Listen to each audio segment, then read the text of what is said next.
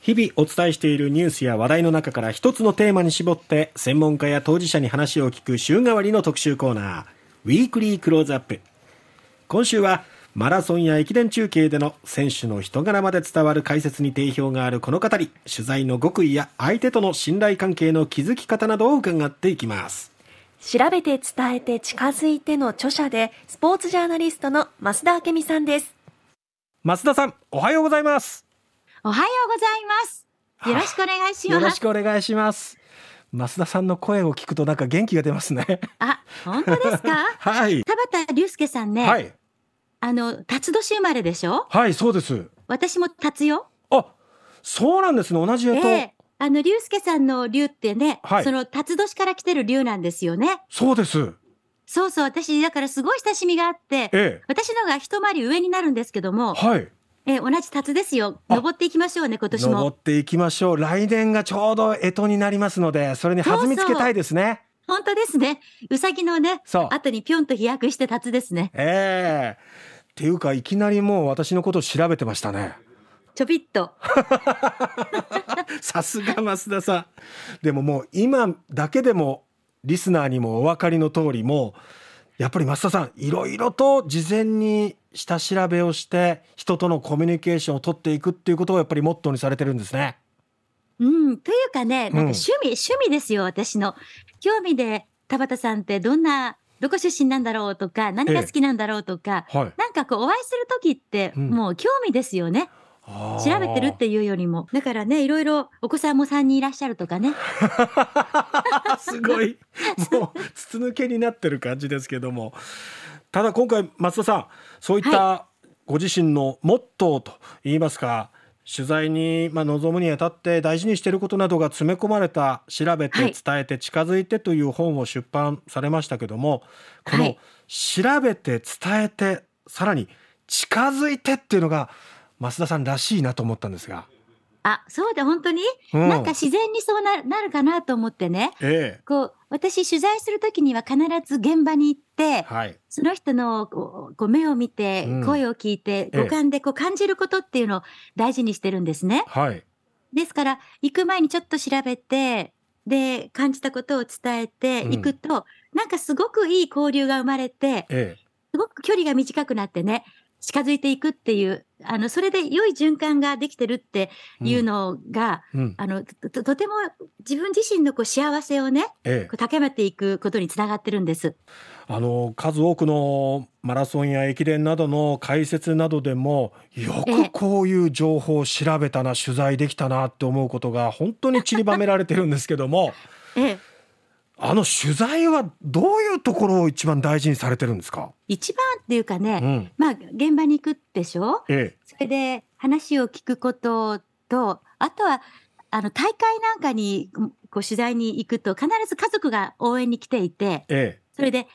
あの、お母さんね、えはいお母さんの携帯のの番号を聞くっていうのは一番ね、ええその人を知る上で大事なこと。はあ、んご家族のお話も聞くわけですね、そそこうでそう、本、本人だけじゃないんですよ。やっぱりね、えあの、子供のことをちっちゃい時からずっと見てて、ええで、し知ってるっていうのはやっぱりお母さんが一番じゃないかなと思って、ええお母さんに話を聞くうと、あん子供時代ねこういう子でしたとか食べ物ではこれが好きでしたとかねおてんばでしたとかこの本を読むのが好きでしたとかはいなんかそういうのって一番わかるのお母さんですねだからら私大迫傑さんのお母さんとも仲いいしえあとあの鈴木愛子ちゃんなんかのお母さんお父さんおばあちゃんとも仲いいしええあとあの大八木監督ねこの前、は駒澤大学でええね、監督大八木さんの奥さんと仲いいしってなんか結局女子会が女子会できそ うなあのそうそういう人ってね、ええ一番情報ありますよね。はあ。でそういうこうプライベートな面であったりあるいは幼少期の過ごし方とか性格とか、そういったものが今の選手の活躍にすごくつながる部分があるってことですかね。そうやっぱりね三つ子の魂100までってよく言ったなと思ってえ前田穂波ちゃんなんかのえうんお母さんに聞くとね、ええやっぱりね走るのが好きでねええあの走んなくてもいいところでもねあの動物園なんかでも走ってたとかはあなんかやっぱりえその子供の時のうんなんか修正っていうのかな、うんあの遊び方なんかを聞くと面白いですね。それは我々も放送を通じて聞いて面白いんですよね。あ、こんな一面があるんだっていう意外な発見とか。エピソードはね。ええだから私もお母さんから聞いたことの中でエピソードを多く伝えてるかな。あうんあ。それによってその人うんうのん性格が伝わるとね、いいなと思っていて。ああ、それはやはり増田さんご自身が現役のアスリートだった時に、やっぱはりいこう感じたことというか、走ることだけの人じゃないっていうところが根底にあるんですかね。あ、それはあるかもしれない。やっぱり選手である前に人であるっていうね。うん。そこの人の部分って割とスポーツって伝えてくれないですよね。競技は伝えるじゃないですか。はい。うんだからね、選手である前のところの人の部分のところをね、うん私も選手の時もっと伝えてほしかったなってちょっと思うこともありましたね。はあなんか私なんかは本当ええに千葉の山猿みたいな感じでしたからね。 いやい やいやいやもう本当にね、こうえいえうこう山の中でね、育ちました。小学校までは2.5キロありましてなんて。えまあ、そんな中で、えはい。あの、足腰の強さは伝わったんですけど、ええね、結構作文がうまかったとかね。えあと、